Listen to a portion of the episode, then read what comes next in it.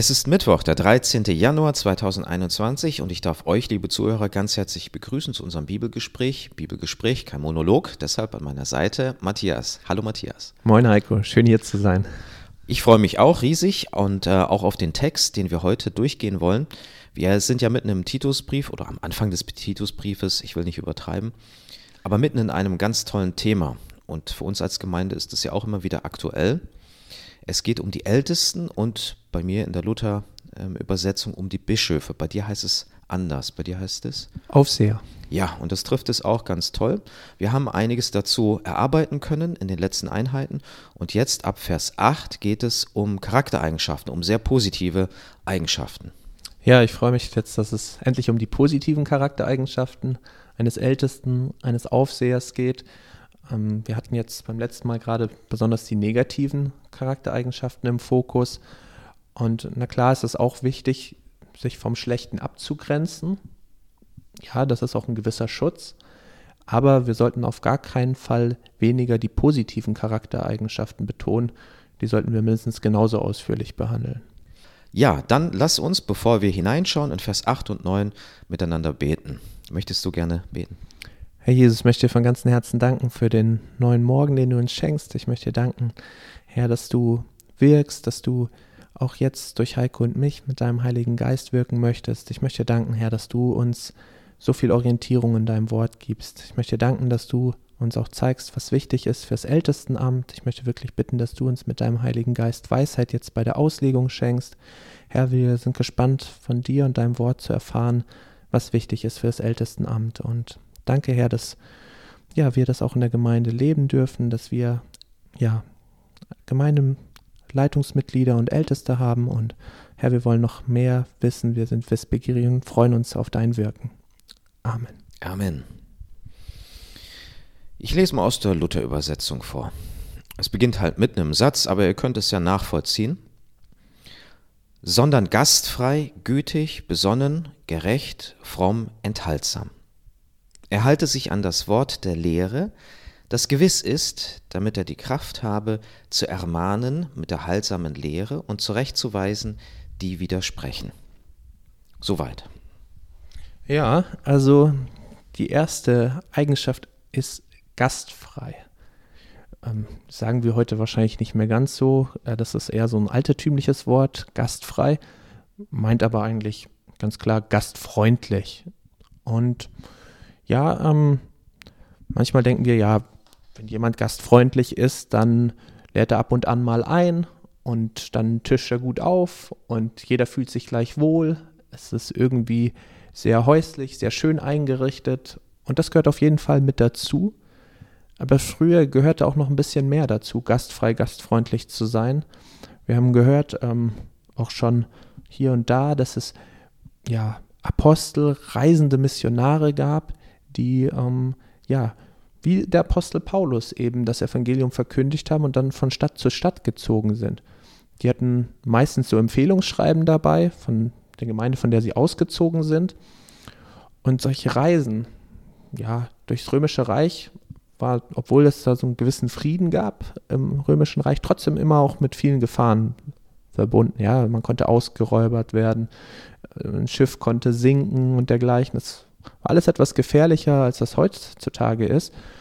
Und da war es irgendwie auch wichtig, an sicheren Orten unterzukommen.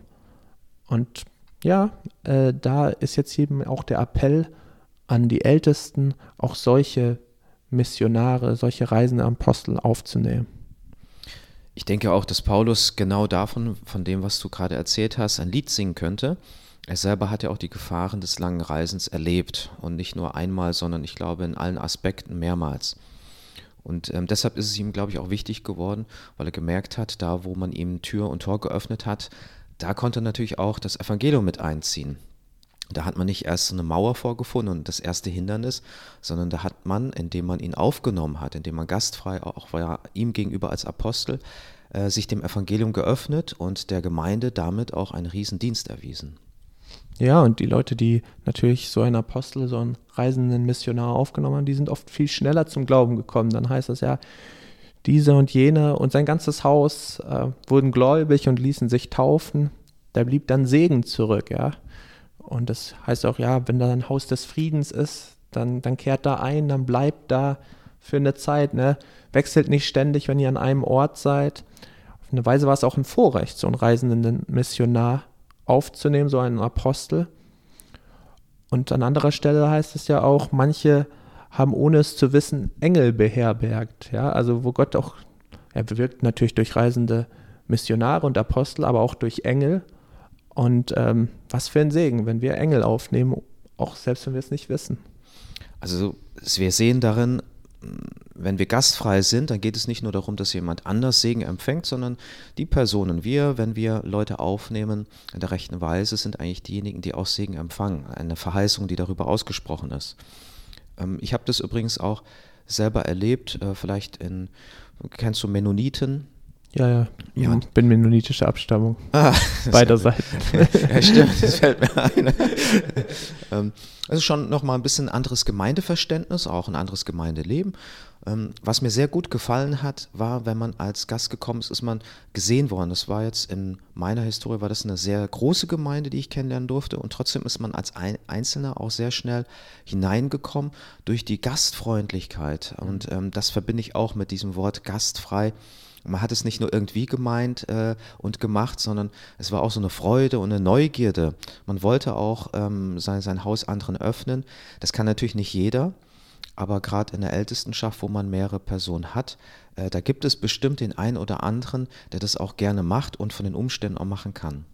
Ja, und was natürlich auch ist, wenn man, sagen wir mal, Missionare hat aus verschiedenen Städten Deutschlands oder gar äh, weltweit, dass wenn wir sie aufnehmen, also in unsere Häuser und auch gerade die Ältesten, da mit gutem Beispiel vorangehen, dann werden natürlich ganz besonders gute Beziehungen geknüpft. Also da besteht, also wird so eine Connections, also so eine, ich will mal sagen, da wird ein enger und heißer Draht aufgebaut, wo man sagt, ja, auch selbst nach dem missionarischen Wirken oder nach dem Sonntaggottesdienst bleibt eine Verbindung zurück. Da ist ein Fundament gebaut, das, da ist persönliche Beziehung entstanden und ähm, die kann gepflegt werden, die kann auch ähm, Monate, Jahre später wieder voll zum Tragen kommen, wenn der Missionar oder ähm, der Prophet oder wer auch immer der Prediger in der Gegend ist, dann weiß er schon, hier hat er Freunde.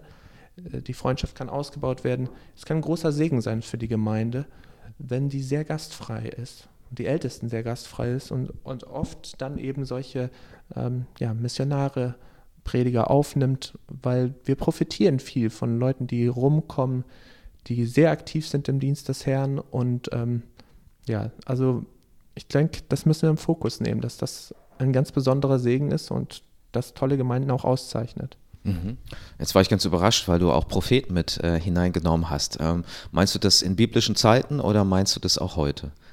Ja, ich meine das auch heute. Ich bin aber sehr zurückhaltend, jemanden einen Propheten zu nennen. Ich habe das schon auch erlebt, dass Leute wirklich nicht nur sag ich mal, vage prophezeit haben und sage ich mal, allgemeine Wahrheiten einem zugesagt haben, sondern sehr, sehr präzise ins Leben hineingesprochen haben. Das waren aber meistens, eigentlich bei mir waren es ausschließlich Leute, die sehr zurückhaltend waren, sehr nüchtern, überhaupt gar kein großes Auftreten gesucht haben, von dem man es eigentlich nicht erwartet hat. Anders als äh, diese Telepropheten, die ähm, ja, sich das auch fürstlich entlohnen lassen und wo ich da meine Zweifel habe, ja. Aber das waren Leute, wo man gemerkt hat, die haben eine ganz, ganz enge Beziehung zu Gott, lieben ihn über alles und, und sie wollen einfach nur Diener sein, einfach nur Gott dienen und sind dann bereit, auch für manche Menschen dann ins Gebet zu gehen und ähm, von Gott auch ja, Weisung zu empfangen.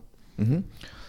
Okay, das geht also auch in die Richtung der prophetischen Gabe die auch im Neuen Testament erwähnt wird.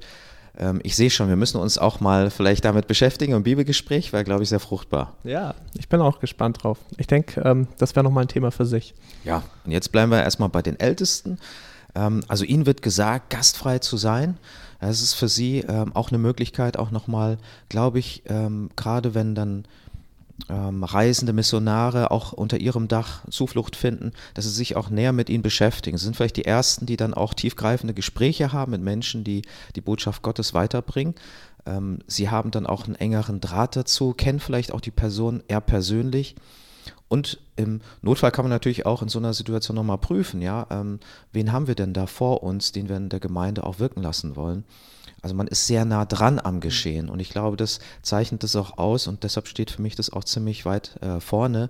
Ähm, es geht darum, dass ähm, Älteste ähm, mit den Menschen zu tun haben, nicht nur mit, mit Namen, mit, mit Fakten, mit Zahlen, sondern tatsächlich auch mit Personen. Mhm.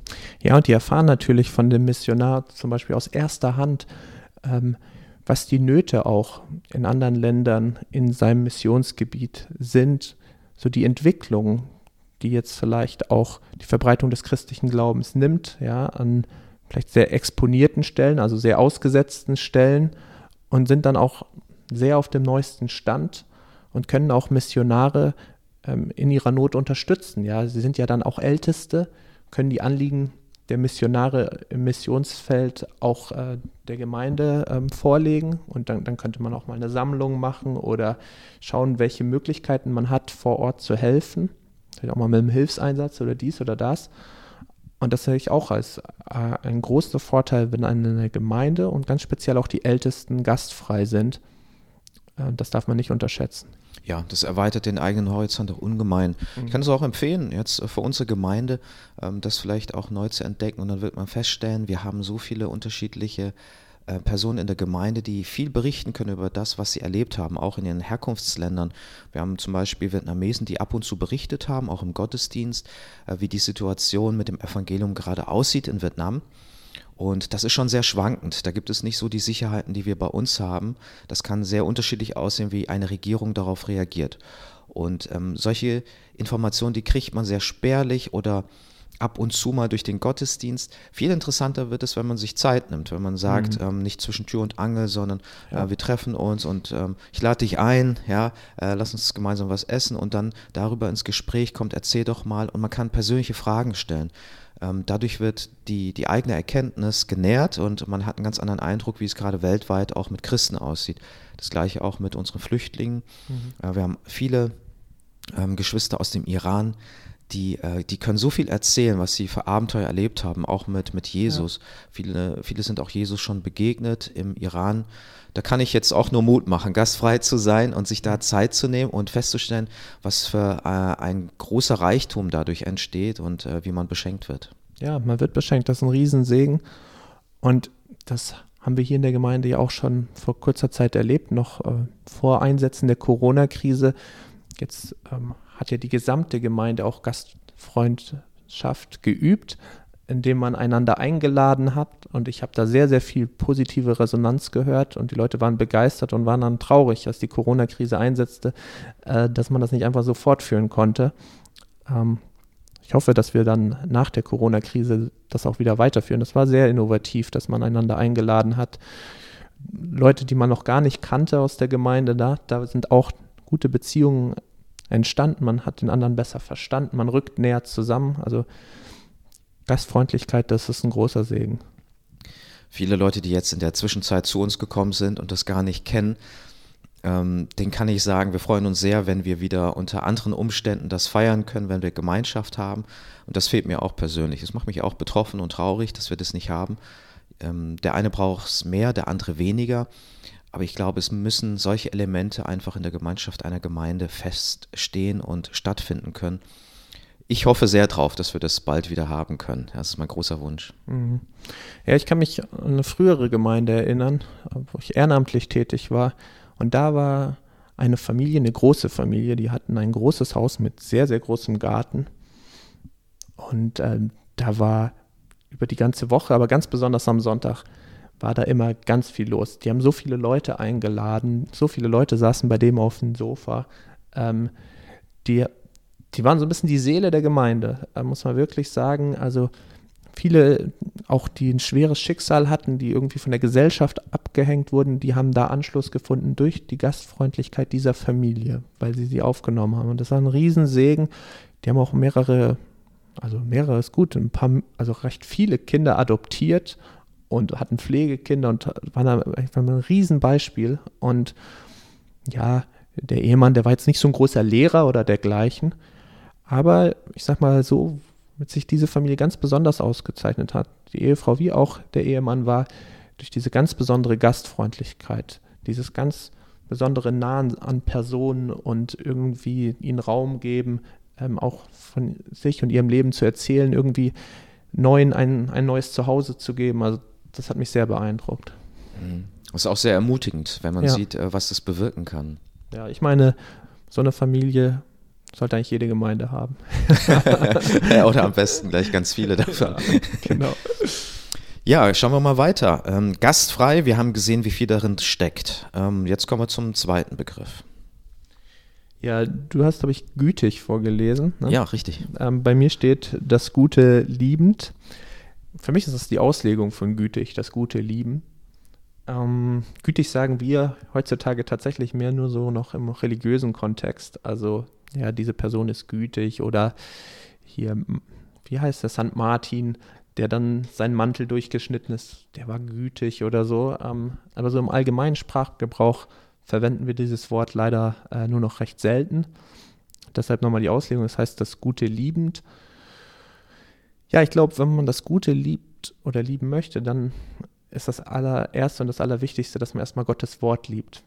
Weil das ist das Gute und, und vor allem sagte ja Jesus über seinen Vater, ja, einzig Gott ist gut, ne? Ähm, und ich denke, Gott ist der einzig wahrhaft Gute und sein Wort ist auch wahrhaft gut für uns. Und ich denke, Gott und sein Wort lieben, sein Evangelium, da, da fängt es an, dass wir gütig werden können, dass wir das Gute anfangen können zu lieben.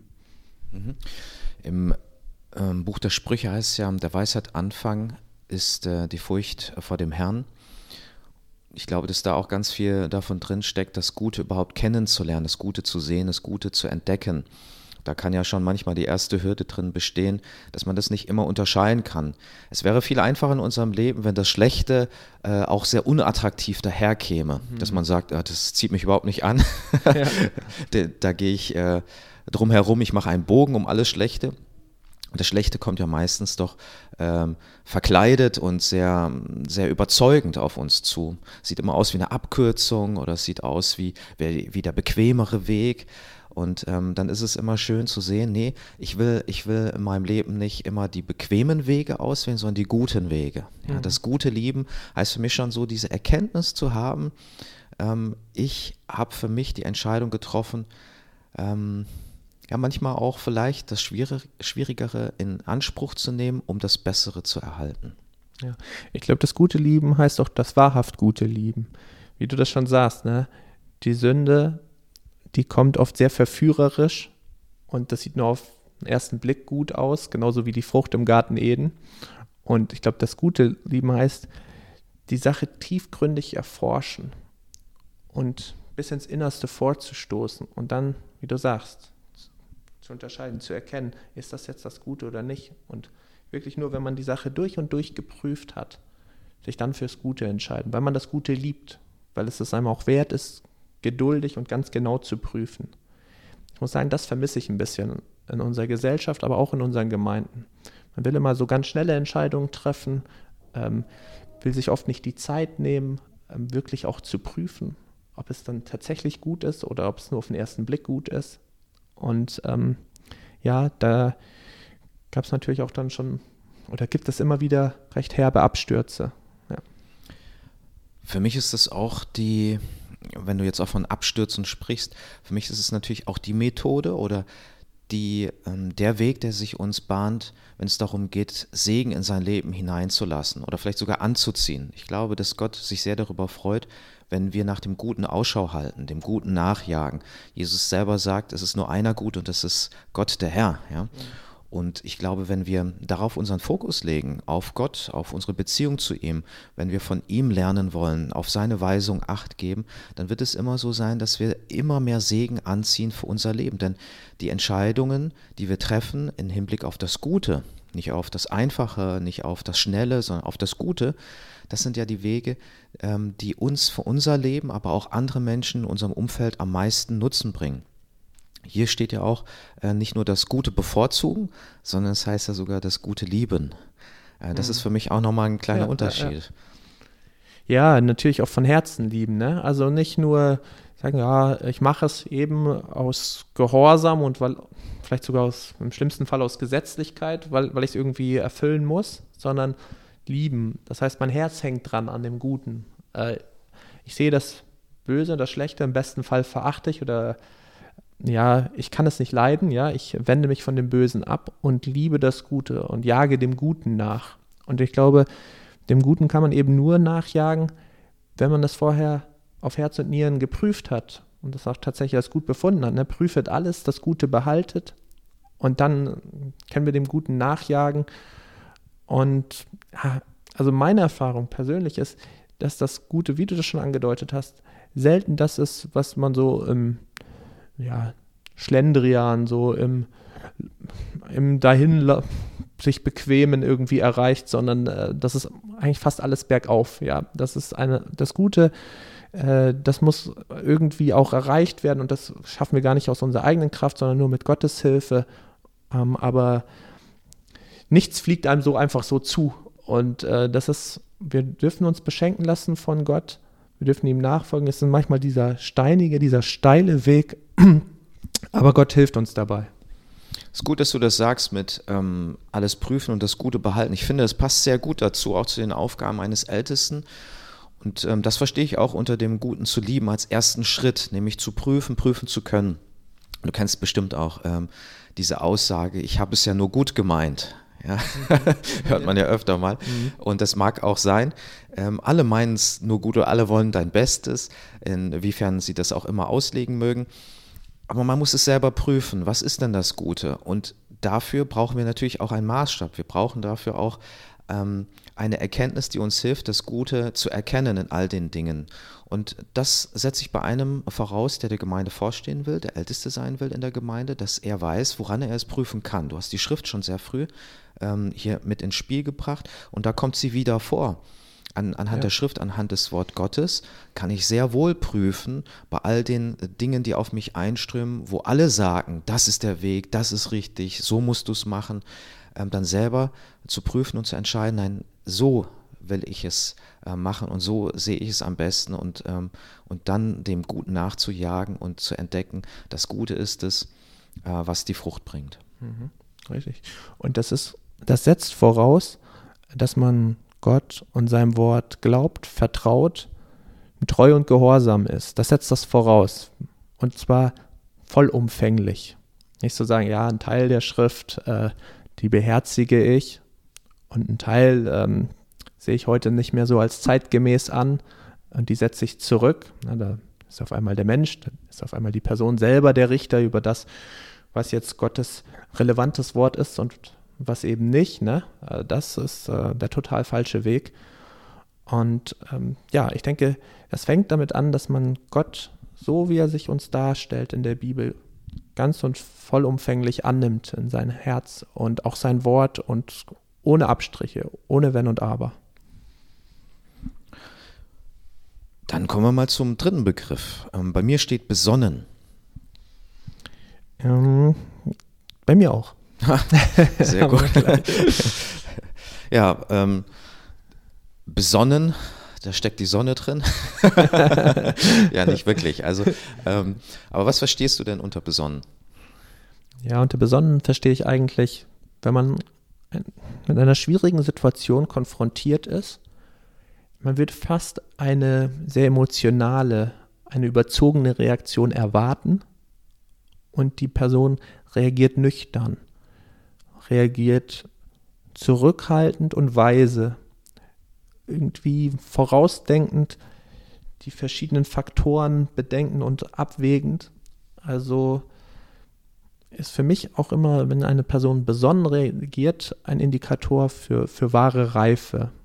Ähm, also Besonnenheit, das ist auch eine Charaktereigenschaft, die einem nicht äh, zufliegt. Das ist eine Charaktereigenschaft, die sich über sehr, sehr viele Jahre nur bildet und die stets wieder neu erprobt wird und ähm, ja, wo man praktisch jeden Tag dran arbeiten muss, weil man wird immer mit schwierigen und herausfordernden Situationen konfrontiert und ja, es ist manchmal so viel leichter, sich einfach gehen zu lassen und ähm, die Besonnenheit äh, so zur Seite zu schieben.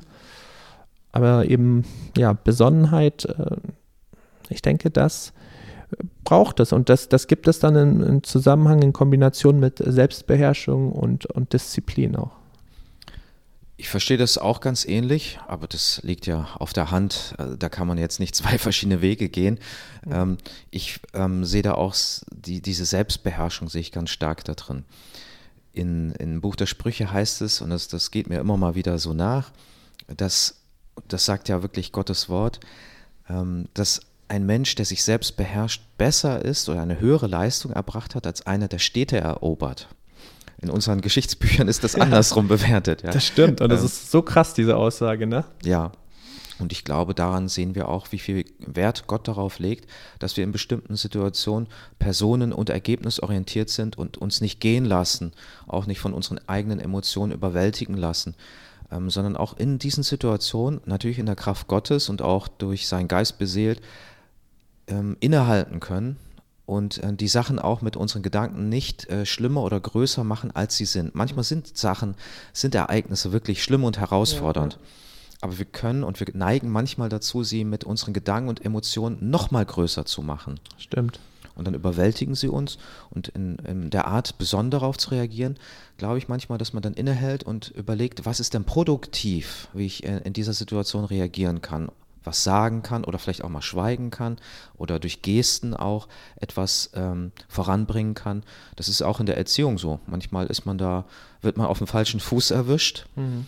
Und ähm, die Emotionen spielen immer eine Rolle in, in Beziehungen, die sehr eng sind, die sehr dicht sind.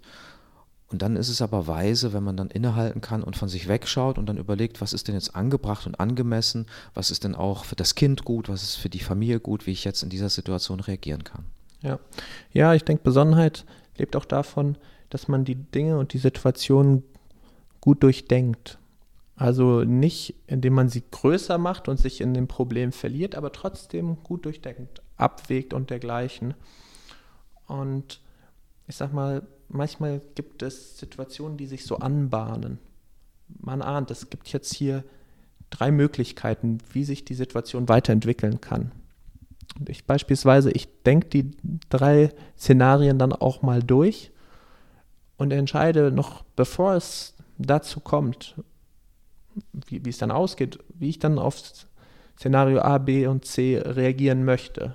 Also das ist manchmal schon so ein bisschen ein, ja, wie so ein bisschen so ein Gleis. Ich weiß, selbst wenn mich das jetzt emotional eigentlich herausfordert, entscheide ich mich im Vorfeld schon, bevor es überhaupt zu dieser Situation kommt, ruhig zu reagieren und wie ich darauf reagiere, wenn es dazu kommt. Und ich denke, manchmal kann man Situationen entschärfen, indem man sie im Vorfeld durchdenkt, ein bisschen prognostiziert und sagt, so möchte ich reagieren, wenn es dazu kommt. Ich möchte besonnen reagieren. Ähm, das hilft und ich das glaube, es hilft sogar dann in kleinen Situationen, die nicht vorhersehbar ist, wenn man oder vorhersehbar sind, dass wenn man bei großen Entscheidungen schon gelernt hat, besonnen zu reagieren, dann hilft das nicht, dass man es immer perfekt hinbekommt, aber es hilft dann auch bei kleineren Situationen adäquat zu reagieren. Hm. Das äh, finde ich interessant, das mache ich manchmal auch so. Ich habe es auch schon mal weiterempfohlen. Ähm, da war eine Familie betroffen, da hing der, der Segen ein bisschen schief, wie man so schön sagt. Ähm, also da kam sehr viel Unfrieden rein und ausgerechnet in dieser Zeit wollten sie einen Familienurlaub machen. Okay. Und er hatte davor schon ein bisschen Bammel und hat dann auch überlegt, ähm, ja, das kann ja eigentlich nur schief gehen. Äh, Nochmal so eng zusammen zu sein, wo doch sowieso ja. einiges nicht in Ordnung war. Und er wollte es aber auch nicht ausfallen lassen oder verschieben. Und ich habe ihm einfach empfohlen, er soll sich mal in Ruhe hinsetzen, ähm, mhm. wenn er alleine ist und das alles mal durchdenken, was alles schiefgehen könnte in dieser Zeit, ja. was ihn herausfordern könnte und so weiter. Und dann auch zu überlegen, wie er denn am besten dann äh, darauf reagiert. Mhm. Und ähm, aus anderen Gründen natürlich auch, das war jetzt nur ein Faktor, aber es hat dazu geführt, mit dazu geführt, dass er wirklich entspannt aus dem Urlaub kam und gesagt hat, es war eine tolle Zeit und es hat ihm auch geholfen, das mal im Vorfeld zu durchdenken, sich zu sehen. Und es ist ja auch eine Methode, Abstand von sich zu bekommen und nicht immer ja. wieder in Situationen geworfen zu werden, wo man, wo man nichts anderes mehr sieht, außer seinen mhm. Emotionen. Ja, das ist so, wie man sich da zum Beispiel auf diesem Turm, der auf jedem Flughafen zu finden ist. Wie heißt dieser Turm gleich? Ähm, Tower? Tower, ja. Mhm. Man sich da drauf stellt und dann kann man so alles aus der Vogelperspektive sehen. Und äh, ja, es gibt dann auch noch Geräte, die dann so ein bisschen äh, prognostizieren, wie und wo die Flugzeuge dann ankommen. Und wenn man sich eben Zeit, man braucht auch Ruhe, nimmt, äh, dann kann man viel ordnen. Auch in Gedanken ordnen, Emotionen ordnen, was ganz wichtig ist. Und dann kann man wirklich viel besser darauf reagieren. Und das wird heutzutage leider auch in mein, meiner Ansicht noch viel zu wenig gemacht. Ähm, wenn man immer aus dem hohlen Kreuz, ich sag mal, feuert, ja, dann geht auch viel daneben. Ja, hat man bei sich selber vielleicht schon erlebt oder auch bei anderen und weiß, welche, welche Unannehmlichkeiten dem dann folgen. Dann hat man sehr ja. viel Erklärungsnot dann wieder. Das stimmt. Ja, ist mir leider auch schon oft passiert und deshalb schätze ich diesen Begriff sehr, mhm. besonnen zu sein. Und ich kann mir vorstellen, eine Gemeinschaft von besonnenen Ältesten, Gemeindeleitungsmitgliedern ist natürlich eine ganz andere Situation, eine ganz andere Atmosphäre, als wenn du dann äh, viele Leute hast, die aus der Hüfte schießen und auch mal sehr schnell emotional werden oder ähm, sehr schnell hochgehen bei Themen. Das macht natürlich eine Gemeinschaft sehr, sehr schwierig. Ja, ja, das ist ja so, dass die Ältesten eigentlich immer so die Probleme auf den Tisch bekommen. Also man, also als Leiter versuche ich meine Mitarbeiter schon äh, so auch zu führen, zu leiten, heranzuziehen, dass sie ähm, möglichst auch viele Probleme selber lösen können. Man gibt dann Lösungsstrategien und äh, das die gibt man natürlich dann in einem erweiterten Kreis auch äh, den, äh, den Bereichsleitern und so weiter und so fort. Aber so mal die härtesten und vertracktesten Situationen, die landen ja dann tatsächlich doch wieder im Kreis der Ältesten. Die werden nämlich dann von den Mitarbeitern zu den Bereichsleitern, ja, zu den Ältesten weitergegeben oder weitergeschoben. Und wie schlecht wäre es da, wenn man da einen Kreis von Ältesten hätte, die unbesonnen reagieren würden, weil das sind ja viele schwierige Situationen aufeinander folgend. Da schwingt sich dann schnell was auf, da kommt dann schnell so ein Dominoeffekt äh, ne, ähm, zum Tragen und äh, das kriegt am Ende auch die ganze Gemeinde mit und leidet auch drunter, wenn eine Gemeindeleitung, Gemeindeältesten unbesonnen reagieren. Und, und da sind wir besonders herausgefordert. Und deshalb finde ich es auch so fantastisch, dass der Apostel Paulus das hier so gut auf den Punkt bringt. Ja, nicht weniger wichtig ist jetzt der nächste Begriff. Gerecht steht bei mir. Bei mir auch. Ja, gerecht ist, oh, das ist so ein großes Wort. Ja, auch in ja. unserer Zeit sehr aktuell. Gerechtigkeit, äh, wie man das wohl definiert oder ähm, als Eigenschaft, äh, wie kann man gerecht sein in seinem Leben, in dieser Zeit, auch in der Gemeinde. Ja, ich glaube tatsächlich, wenn man das Wort Gottes liebt und das Wort Gottes zu seinem Kompass im Leben macht. Also wenn du sagst wirklich, ich richte mein Leben komplett nach dem Wort Gottes aus. Ja, nicht, dass du aufgrund dessen, weil du alle Gebote und Gesetze hältst, von dir und aus deiner Werksgerechtigkeit irgendwie vor Gott bestehen könntest. Nein, überhaupt nicht. Aber Jesus ist am Kreuz von Golgatha für deine Sünden gestorben und wenn du das von Herzen im Glauben annimmst und Jesus deinen Herrn und Heiland nennst und ihm auch nachfolgst, dann ähm, ja, dann ist Jesu Gerechtigkeit deine Gerechtigkeit und aus Liebe und Dank folgst du Jesus nach. Und Jesus äh, war und ist immer gerecht und er sagt uns, wie wir ein wohlgefälliges, ein ihm wohlgefälliges Leben führen können durch sein Wort. Und da brauchen wir erstmal die Liebe zu seinem Wort und müssen auch verstehen, wie du das auch schon gesagt hast, dass Gott sich das Beste für uns wünscht, dass er uns segnen möchte mit seinem Wort. Und ähm, ja, ich denke, gerecht ist jemand, der wirklich bei den Entscheidungen auch bei den kleinen alltäglichen Dingen im Leben die Bibel so zu seinem Entscheidungskriterium macht. Ich kann das nur äh, untermauern. Es gibt einen Bibelvers, der mir dazu eingefallen ist, der steht gar nicht so weit weg. Im 2. Timotheusbrief, Kapitel 3, Vers 16. Denn alle Schrift von Gott eingegeben ist Nütze zur Lehre, zur Zurechtweisung, zur Besserung, zur Erziehung in der Gerechtigkeit.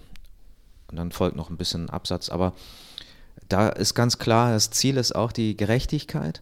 Ähm, wenn, wenn ich höre, dass jemand, der in der Gemeinde äh, ein hohes Leitungsamt innehat, gerecht ist, dann ist das immer ein großer Trost. Also weil es ein tolles Zeugnis ist über eine Person, wenn man weiß, der ist gerecht.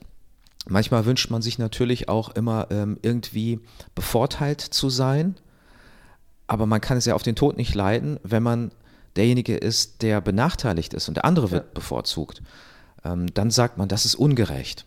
Und ähm, das führt mich dazu, dass, dass man dann auch weiß, es ist, wenn ein gerechter Richter da ist, dann weiß man, wo man dran ist. Niemand möchte vor einem ungerechten Richter stehen und nicht wissen, mhm. oh, das könnte so oder ganz anders ausgehen.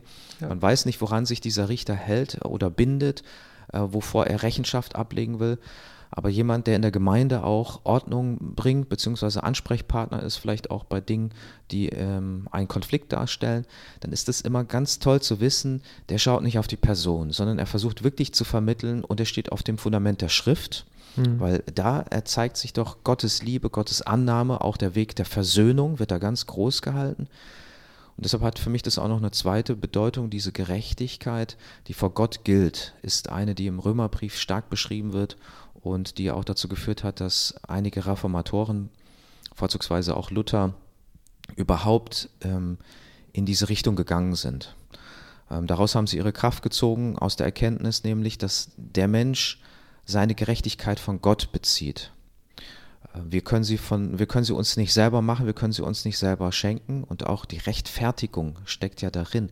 Gott ist wirklich gerecht, ohne Ansehen der Person. Mhm. Und ähm, das bedeutet auch, dass wir uns auf ihn verlassen können und dass wir uns dann fragen, was ist sein Maßstab? Und den gibt er uns. Und wie erschreckend ist es festzustellen, dass wir dieser Gerechtigkeit nicht standhalten können. Kein einziger Mensch. Hm. Und dann zu wissen, Gott verleiht uns, schenkt uns Anteil an seiner Gerechtigkeit, die er durch Jesus bewirkt hat. Ja, ja das heißt zum Beispiel auch über Abraham, ne, dass ähm, sein Glaube ihm zur Gerechtigkeit gerechnet wurde. Und ich glaube, Pistis, da steckt auch äh, immer Vertrauen dahinter, Vertrauen zu Gott, Vertrauen zu Gottes Wort, Treue und Gehorsam gegenüber Gottes Wort. Das ist elementar, um überhaupt gerechte Entscheidungen treffen zu können. Und ähm, also ich würde mal sagen, ich will von keiner Person sprechen, die irgendwie gerecht ist oder so, wenn sie kein Vertrauen hat auf Gott, wenn sie nicht wirklich von ganzem Herzen an Gott glaubt. Ähm, zum Beispiel über Noah wird gesagt, dass er gerecht war.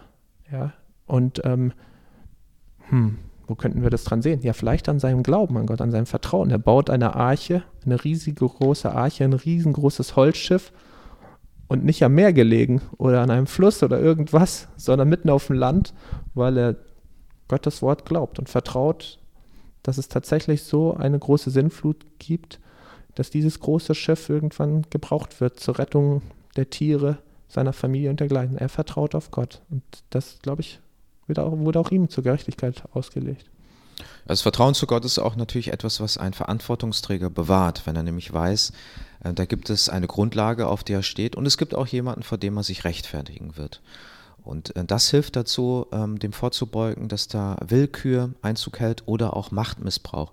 Mhm. Und jetzt mal ein ganz deutliches Wort. In vielen Gemeinden sind diese Themen immer wieder aktuell.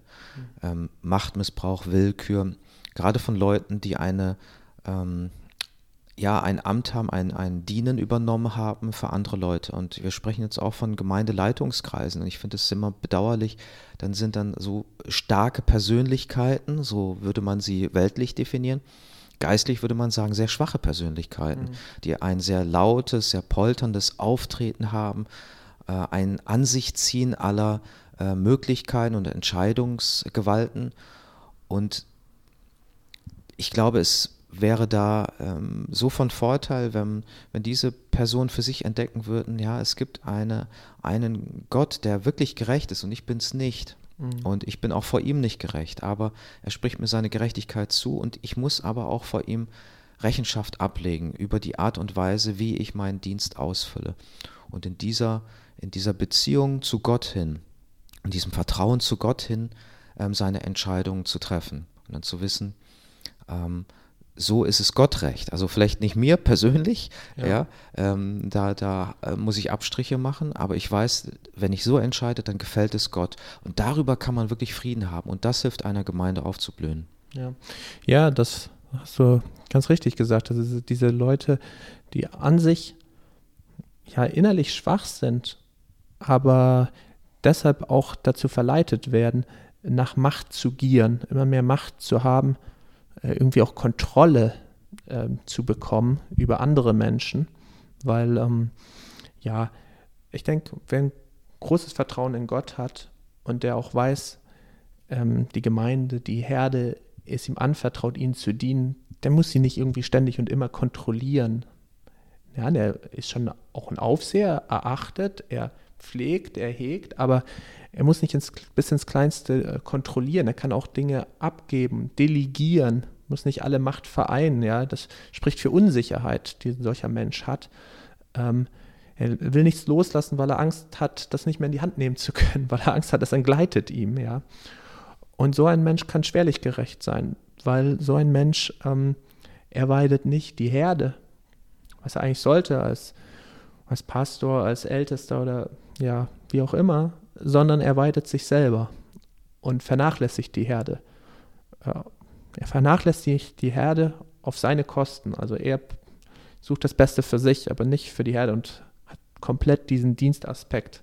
Und das ist Aspekt des Wortes zu klein. Also das, was eigentlich das Ältestenamt ausmacht, zu dienen, komplett aus den Augen verloren, ist eigentlich nicht mehr funktional als Ältester aktiv.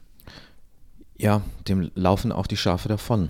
Ja, weil sie sich kurz nicht, oder lang, ja. ja. die fühlen sich nicht geweidet, die ja. fühlen sich vielleicht ausgeweidet. ja. Und dann ein Leiter ohne, ohne Person, die er leitet, ist kein Leiter mehr. Ja, jetzt geht es weiter. Ähm, wir haben noch äh, zwei Begriffe und dann kommt noch eine Beschreibung dazu. Also Vers 8 noch zwei Begriffe, fromm und enthaltsam. Fromm ist ja auch ein Begriff, den man heute ähm, kaum noch in einem positiven Kontext hört oder setzen mhm. kann. Ähm, dann, man hört ja höchstens so aus dem Volksmund, ja, ich bin nicht so fromm. Also mhm. eher als Abgrenzung. Ja, ja, ja. Ich will da nicht in den Topf geworfen werden. Aber man hört es vielleicht auch manchmal unter Geschwistern. Oh, also fromme Laien und dergleichen. Aber natürlich meint das die Bibel nicht. Was, äh, was meint denn hier das Neue Testament? Was stellst du dir da vor, dass wir oder dass uns empfohlen wird, fromm zu sein? Ja, also eben nicht, wie du es schon angedeutet hast, irgendwie heuchlerisch zu sein oder irgendwie sich nur nach außen hin geistlich zu bewegen, sondern fromm sein heißt für mich auch irgendwie auf eine Weise, bei mir ist es übersetzt, heilig zu sein, nicht aus seiner eigenen Kraft heraus, sondern im Bewusstsein, dass man vor Gott steht. Im Bewusstsein, wie du es auch erst schon gesagt hast, dass wir ihm Rechenschaft eines Tages ablegen. Im Bewusstsein, dass wir in seinem Dienst stehen dass wir seine Verwalter sind. Das, was wir verwalten, dass das alles nicht uns gehört, sondern wir nur äh, Prokura jetzt das verwalten, aber wir werden das auch mal vor Gott ähm, erklären müssen, wie wir das verwaltet haben. Ob wir das wirklich im Sinne Gottes gemacht haben oder in unserem Sinne, ob wir das segensreich getan haben oder mit anderen Motiven, die eben nicht zum Guten waren. Und ich glaube, dieses Bewusstsein, man ist hier in dieser Situation mit Gott. Und man ist Gott verantwortlich und Gott verpflichtet. Für mich macht das dieses Wort fromm und heilig eigentlich aus. Also dieses Bewusstsein, dieses ständige, ähm, so würde ich es ausdrücken. Das Wort heilig drückt es auch, ähm, glaube ich, ganz stark aus, dieses, die Zugehörigkeit zu Gott. Mhm. Und ich, ich, das Bewusstsein, ich gehöre Gott. Ja. Und ähm, manche haben das ja so mit Verbindlichkeiten, beispielsweise im Fußball erlebe ich das auch, dass Leute wirklich voller Begeisterung sagen, ich gehöre dem und dem Verein an. Und wenn man dann, wenn man dann fragt, wie, wie das Spiel war, dann heißt es, wir haben 2-0 gewonnen. Und dann denke ich, aber du mhm. standst aber ja gar nicht auf dem Platz, ja. ja. Unter Corona-Umständen warst du noch nicht mal im Stadion. Aber diese Verbindung ähm, wird dann gelebt ähm, mhm. und man hört das aus, aus den Worten, man spürt es den Menschen ab.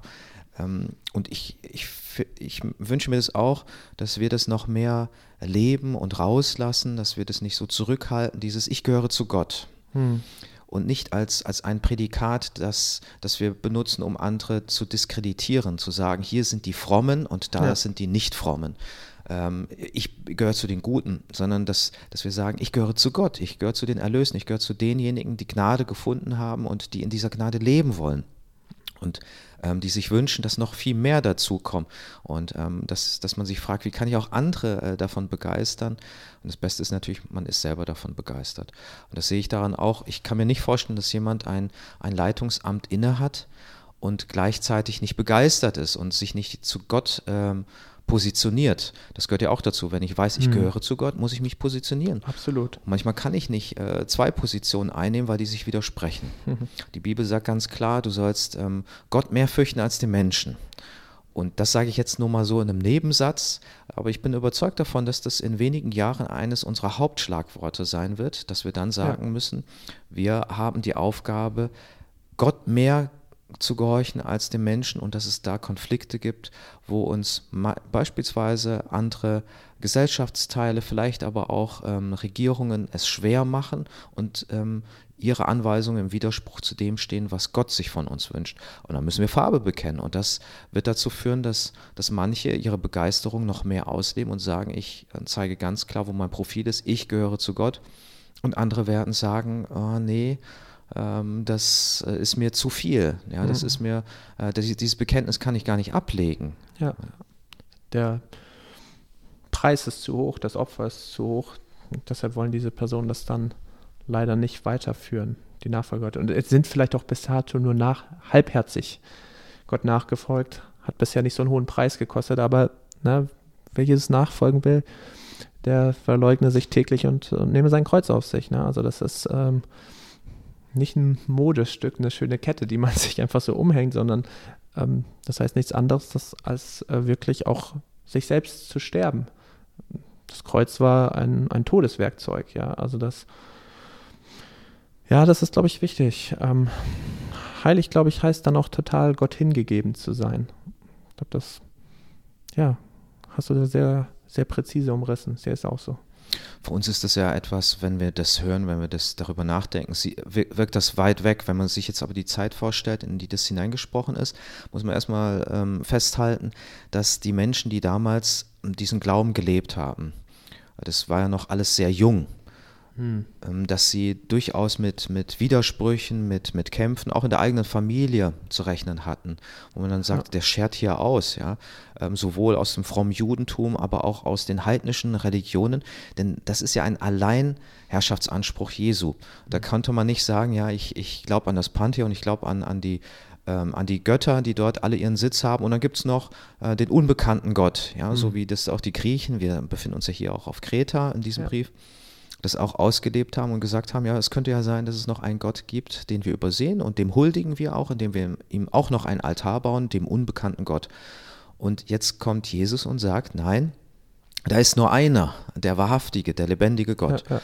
Und ähm, wir sollen keinen anderen haben neben ihm. Ja, ähm, er nimmt das auf aus dem Judentum, sagt aber auch ganz klar, wer dieser Gott ist und er lebt es vor.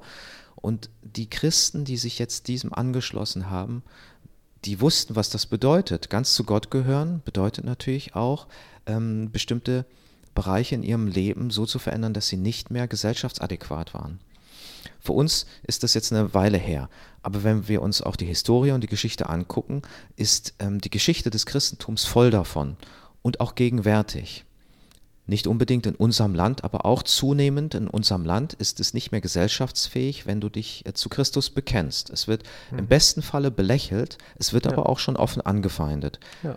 Und in anderen Ländern ist es noch viel ähm, gravierender. Da hast du wirklich unter, unter Verfolgungen zu leiden. Manche enden auch im Gefängnis, werden von ihren Familien getrennt.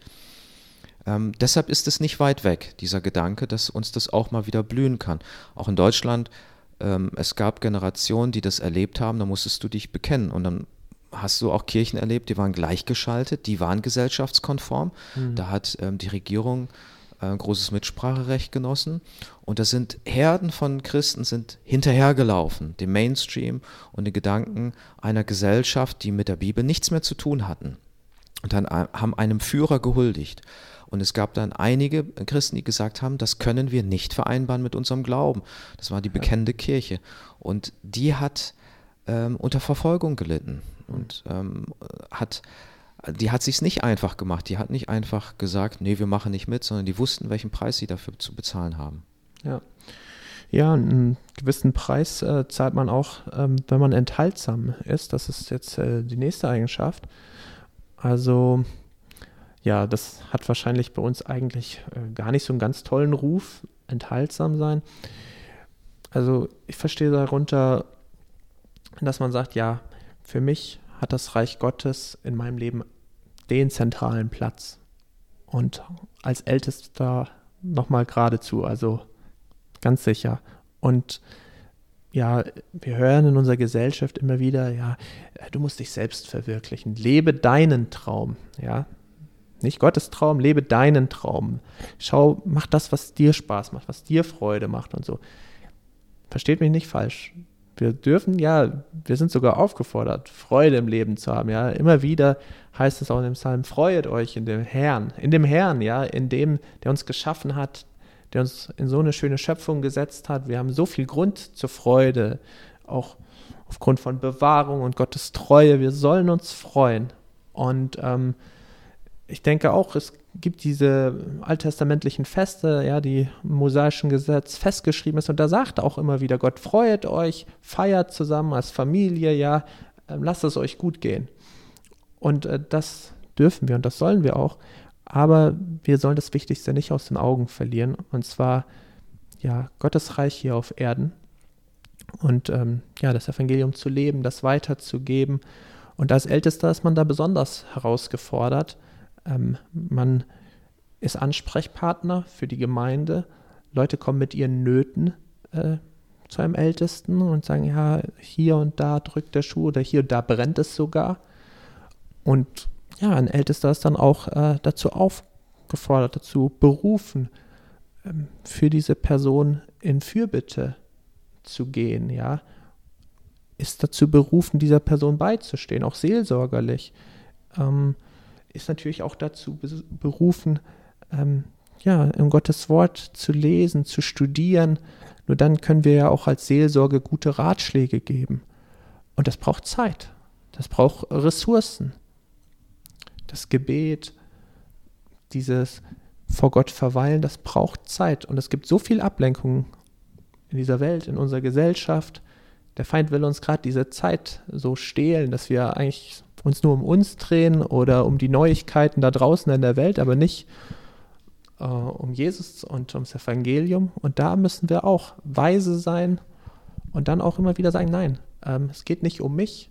Es geht nicht darum, dass ich mich selbst verwirkliche, und alles nur mache, was nur mir hilft, sondern als Ältester bin ich vor allem auch Diener ähm, der, der Schäfchen der Gemeinde, sag mal so, also der gesamten Gemeinde. Was würdest du denn sagen, wenn, wenn jemand auf dich zukäme und fragen, ja, wie geht's dir, was machen die Kinder? Und dann sagt er, oh ja, ähm, mein Filius, mein Sohn, der, ähm, der lernt Klavier, geht zum Klavierunterricht, den, ähm, der lernt auch äh, nebenher noch äh, Gitarre. Das sind ja tolle Instrumente. Ja. Geht zum Schwimmunterricht, ähm, ist im, also im Schwimmverein, ähm, spielt Fußball und Tennis und ähm, haben jetzt auch überlegt, ihn beim Hip-Hop anzumelden. Und jetzt in der Schule ähm, geht es in die heiße Phase und da ist er noch in der Russisch AG drin und ähm, ist ja familiär, äh, versuchen wir auch, ihn zweisprachig zu erziehen. Was, was würde dir da durch den Kopf gehen? Ja, mir würde durch den Kopf gehen, dass er ja in vielen Bereichen sehr gefördert wird, was erst einmal gut ist, aber bei mir wäre ja auch gleich die Sorge da, dass er sich um viele Dinge äh, kümmert, die zwar wirklich auch eine Daseinsberechtigung ein Stück weit haben, aber die jetzt gar nichts mit dem Glauben und mit der Beziehung zu Gott zu tun haben.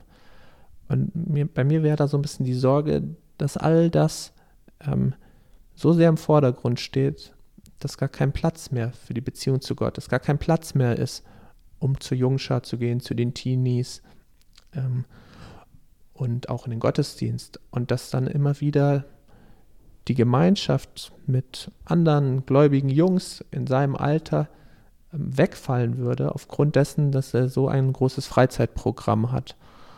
Und ich würde das versuchen, auf eine Weise ja auch zu kommunizieren, indem ich sagen würde, hey, ist schön, wenn man vielleicht ein, zwei ja, sportliche Aktivitäten nachgeht oder, oder ein Musikinstrument lehrt, äh, lernt.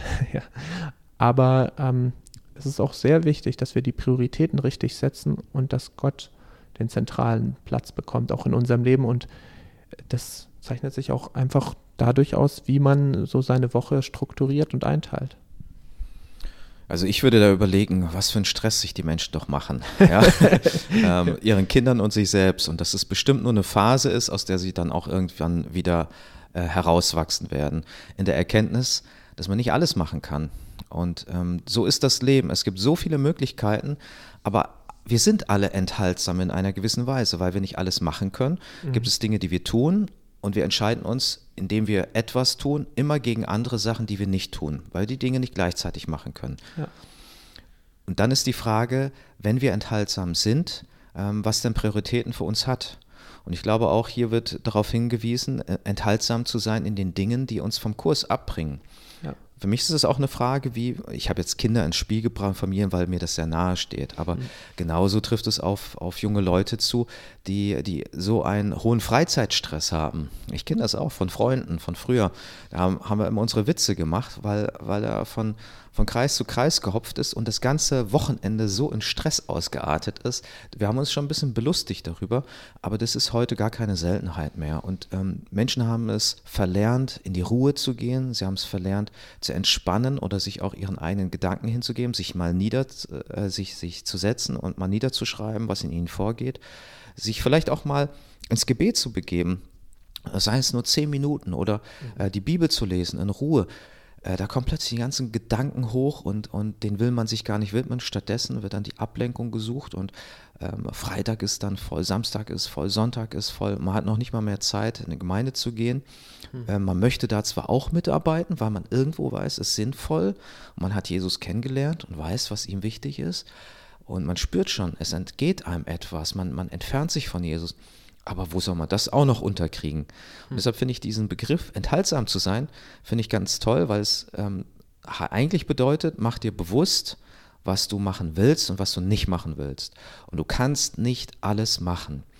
Ähm, komm nicht und sag, äh, ja, aber ich habe leider, ich möchte gerne mitarbeiten, aber ich habe keine Zeit und so. Ähm, nee, dann habe hab ich die Prioritäten gerade nicht. Es kann natürlich auch mal eine Phase sein, wo das nicht geht. Da, hm. ähm, dann ist das voll in Ordnung. Aber das, ich muss ganz ehrlich, grundehrlich zu mir sein und wirklich dann mein, mein Leben betrachten und, und sagen, ja, wenn ich bis, bis drei, vier in der Disco, ich habe das ja jetzt am Sonntag mal erwähnt, ne, so ging es mir in der Jugend, wenn ich da bis drei, vier in der Disco bin, wie ansprechbar bin ich dann noch als, als ja. Jugendleiter, Sonntag früh ist ja oder im mhm. Kindergottesdienst, äh, wie, wie präsent bin ich? Rein physisch, bin ich denn da oder bin ich da im Bett? Ja? ja? Und wenn ich da bin, wie, wie ansprechbar bin ich auch von, von meiner Auslastung, von, von meinen Grundgedanken, von meinen Emotionen? Ja, ich glaube, ein wichtiger Grundsatz ist, dass Freizeit ähm, nur dann eine gute Freizeit ist, wenn sie tatsächlich auch zur Entspannung beiträgt und äh, auch nicht das Wichtigste ähm, überdeckt oder so, ja.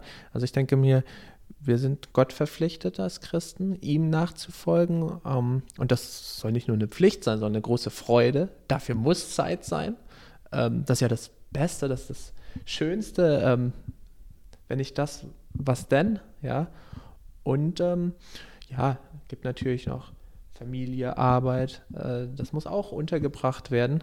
Und äh, Freizeit soll da auch immer wieder ein guter Ausgleich sein, aber darf nicht das alles dominierende Thema sein. Ja, Enthaltsamkeit oder enthaltsam zu sein fokussiert uns auch. Es macht uns nochmal neu bewusst, was uns wirklich wichtig ist und wer wir sein wollen. Und ich kann das nur empfehlen. Es tut mir auch selber gut, weil ich dazu neige, auch manchmal zu viele Projekte gleichzeitig ähm, angehen zu wollen.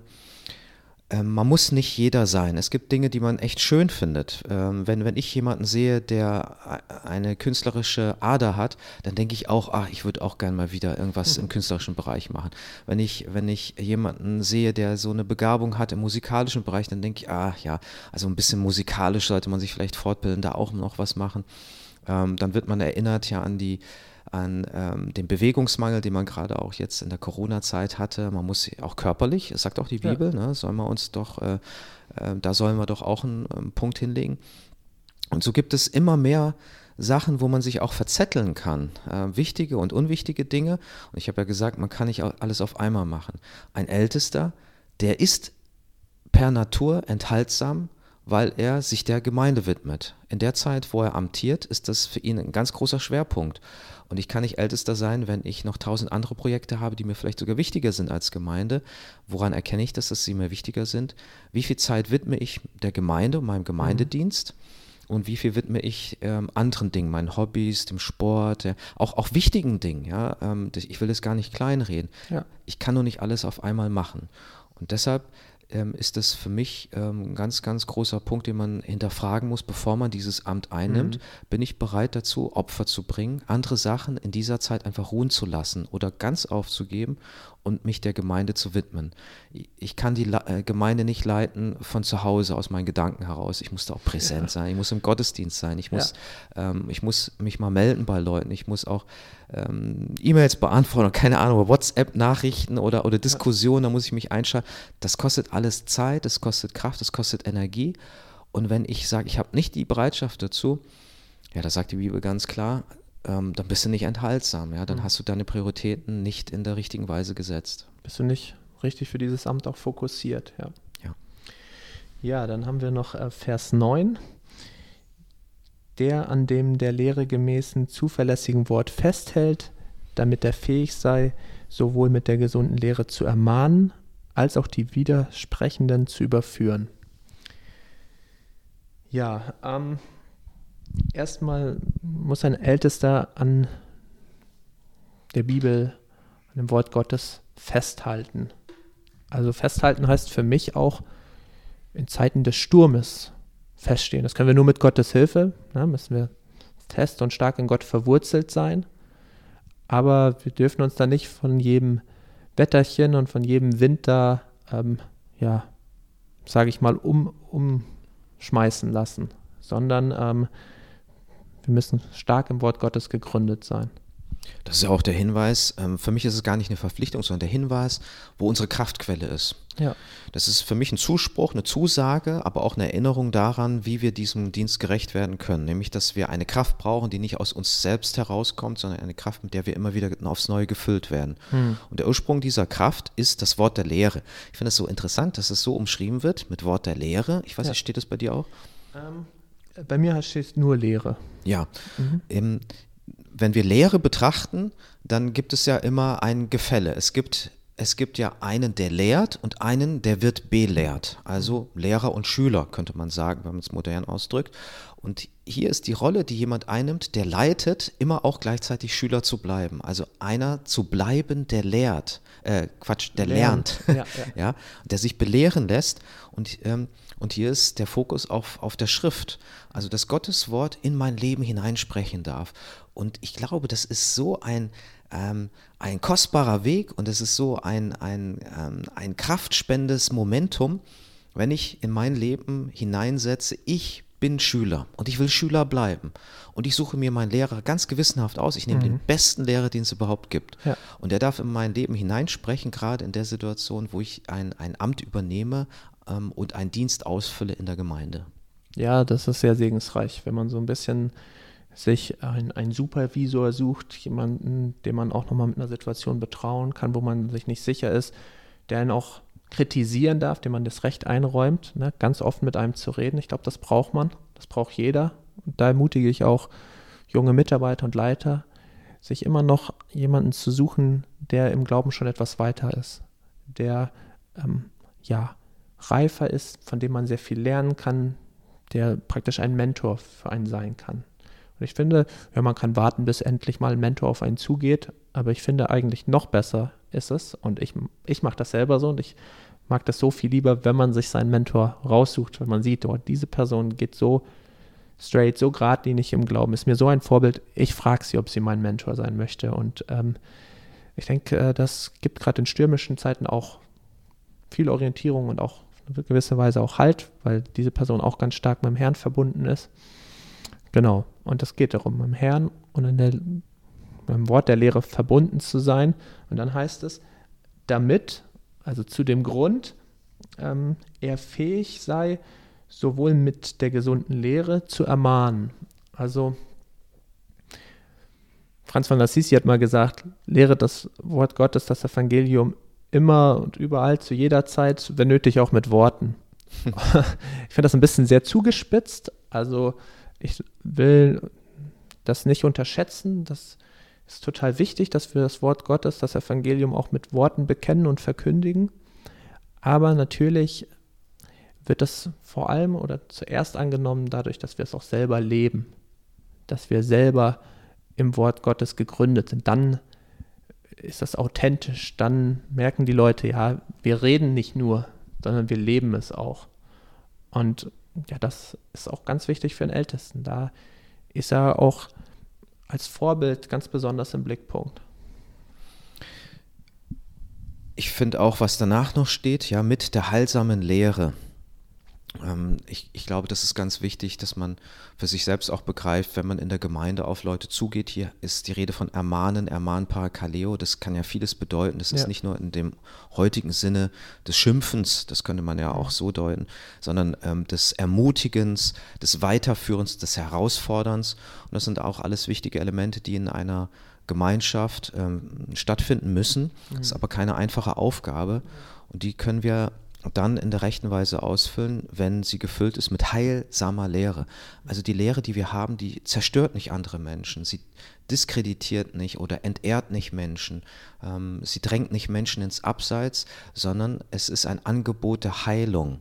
Das müssen Menschen natürlich selber für sich in Anspruch nehmen. Es reicht nicht einfach, dass sie das Angebot haben, sie müssen natürlich auch entscheiden, ob sie das wollen aber von uns aus sollte dieses Angebot in diese Richtung führen, dass wir Mut machen und ähm, dass wir das zu erkennen geben, dass bei Gott alle Dinge möglich sind und dass auch die Verletzungen, die da sind, die Unsicherheiten, die Zweifel, dass die kein Hinderungsgrund sind, sondern vielleicht sogar noch viel mehr Motivation, ähm, mehr mit Gott zu tun zu haben, noch näher an ihn heranzurücken. Ja, ich glaube, dass ein Ältester auch wirklich immer ein Seelsorger ist. Und da fängt es auch an. Parakaleo hast du gesagt, ne? trösten, ermutigen, ermuntern, den Weg weiterzugehen, vielleicht auch anfeuern, ja.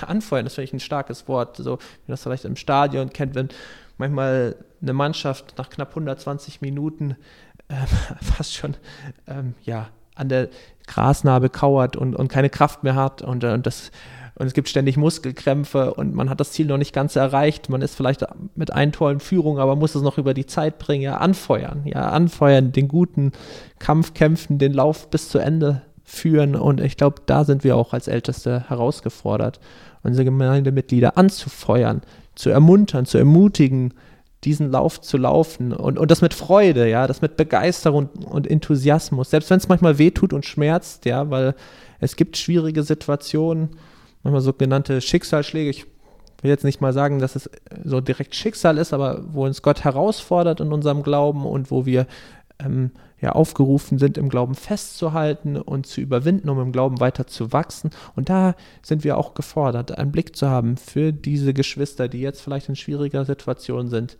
ihnen ganz nah beizustehen, wie ein Coach, wie ein Trainer an der Seitenlinie zu stehen und, und sie noch ermutigen, diese diese Schritte zu gehen, zu laufen, nicht aufzugeben, ähm, nicht alles fallen zu lassen, sondern auf Gott zu schauen, von ihm Kraft zu empfangen und den guten Lauf zu vollenden. Und dann ist das auch richtig eingeordnet, was am Schluss kommt, nämlich ähm, uns zurechtzuweisen, die widersprechen. Das gibt es auch in Gemeinden. Man ist nicht immer auf einem Kurs, auf einem Nenner. Ähm, das ist auch nicht weiter tragisch. Dafür sind wir auch sehr bunt gemischt. Manchmal betrifft es aber bestimmte Herzstücke. Wir werden dazu auch noch kommen. Das ist die Überleitung eigentlich zu dem, was danach noch steht und ausgeführt wird. Deshalb will ich das nicht vorwegnehmen. Nur wird hier gesagt, dass all das auch eine, einen Vorlauf hat. Man kann nicht einfach ähm, in eine Diskussion gehen, auch als Gemeindeleiter, als Gemeindeleitungsmitglied, als Ältester, wenn man nicht diesen Vorbau hat. Und das ist ein geistlicher Vorbau, den uns Gott hier vorstellt. Äh, mit Verheißung auch immer wieder. Ja, wir sind, wir haben jetzt doch einige Zeit gebraucht, um diese, um diese positiven Begriffe auszuführen. Und es geht ja dann weiter. Das nächste Mal wird dann nochmal vertieft, wie das denn gemeint ist, mit dem Zurechtweisen oder mit dem auch, äh, was man für Lehren und Meinungen abzuweisen hat. Mhm. Ja, aber ich fand es gut, dass wir uns so lange jetzt mit den positiven Eigenschaften äh, auch eines Ältesten, eines potenziellen Ältesten beschäftigt haben. Ja, ich glaube, ähm, haben wir tatsächlich auch nicht kürzer gemacht als, als die herausfordernden Dinge, also die, die ein Ältester nicht machen oder sein soll, ja. Ähm, und finde ich gut. Ich finde, wir sollten ermutigt sein durch diese klaren Worte des Apostel Paulus an Titus. Das ist uns Orientierung, das ist uns Segen und das soll uns auch nicht, ja, erdrücken oder erschlagen. Klar, wir können das nicht aus uns heraus, nicht aus unserer Kraft. Wir brauchen da Gottes Gnade, seine Hilfe und das täglich. Aber das Schöne ist, wir gehen ja nicht alleine. Gott nimmt uns bei der Hand, er formt uns, er lässt uns auch wachsen im Glauben und ja, und auch so potenzielle Älteste, ja. Also jetzt äh, die zukünftigen Ältesten sich so denken, oh, ähm, es ist alles so viel und so, dann kann ich das verstehen. Aber sie dürfen nie vergessen, sie sind nicht allein. Gott ist mit ihnen und er schenkt es auch, dass wir überwinden und dass wir ähm, ans Ziel kommen mit ihm. Heiko, möchtest du noch zum Abschluss mit uns beten? Himmlischer Vater, danke, dass wir von dir immer wieder Anweisungen bekommen, die so praktisch sind und so naheliegend. Danke, dass wir auch manchmal von dir ermutigt werden, ähm, doch die Augen aufzuhalten für deine Wirksamkeit in unserem Leben. Und Herr, wir danken dir, dass wir das feststellen dürfen, dass das gerade so ist, dass du in unseren Gemeinden bist, dass du immer wieder Menschen berufst, dass du sie auch aus- und zurüstest und dass du ihnen auch hilfst, diesen Dienst auszufüllen. Da, wo wir dem nicht gerecht werden, wo wir uns und anderen selber im Weg stehen, Herr, da hilf du uns, dass wir diesen Dienst ähm, besser begreifen, dass wir ihn besser ausfüllen. Und Herr, ich bitte dich auch, dass du all diejenigen segnest, die vielleicht selber überlegen, ob sie diesem Ruf folgen, ob sie berufen worden sind von dir für dieses Amt. Und ich bitte dich auch, dass du die Gemeinden segnest, auch unsere Gemeinde, wenn es immer wieder darum geht, solche Menschen zu unterstützen, Gemeindeleitung neu zusammenzusetzen, Menschen hineinzuwählen in diese Ämter und ihnen das anzuvertrauen, dass sie über die Herde wachen. Danke, Herr, dass wir das alles mit unserer Schwachheit tun dürfen, denn deine Kraft ist in den Schwachen mächtig. Und so wollen wir zu dir kommen, nicht als Meister und Lehrer, sondern als Schüler, als Kinder, weil wir wissen, Herr, du nimmst uns an die Hand und du wirst deine Gemeinde immer wieder leiten durch die leichten und guten Zeiten, aber auch durch die schwierigen und engen Zeiten. Und in allen Stunden unseres Lebens wollen wir dir vertrauen. Amen. Amen.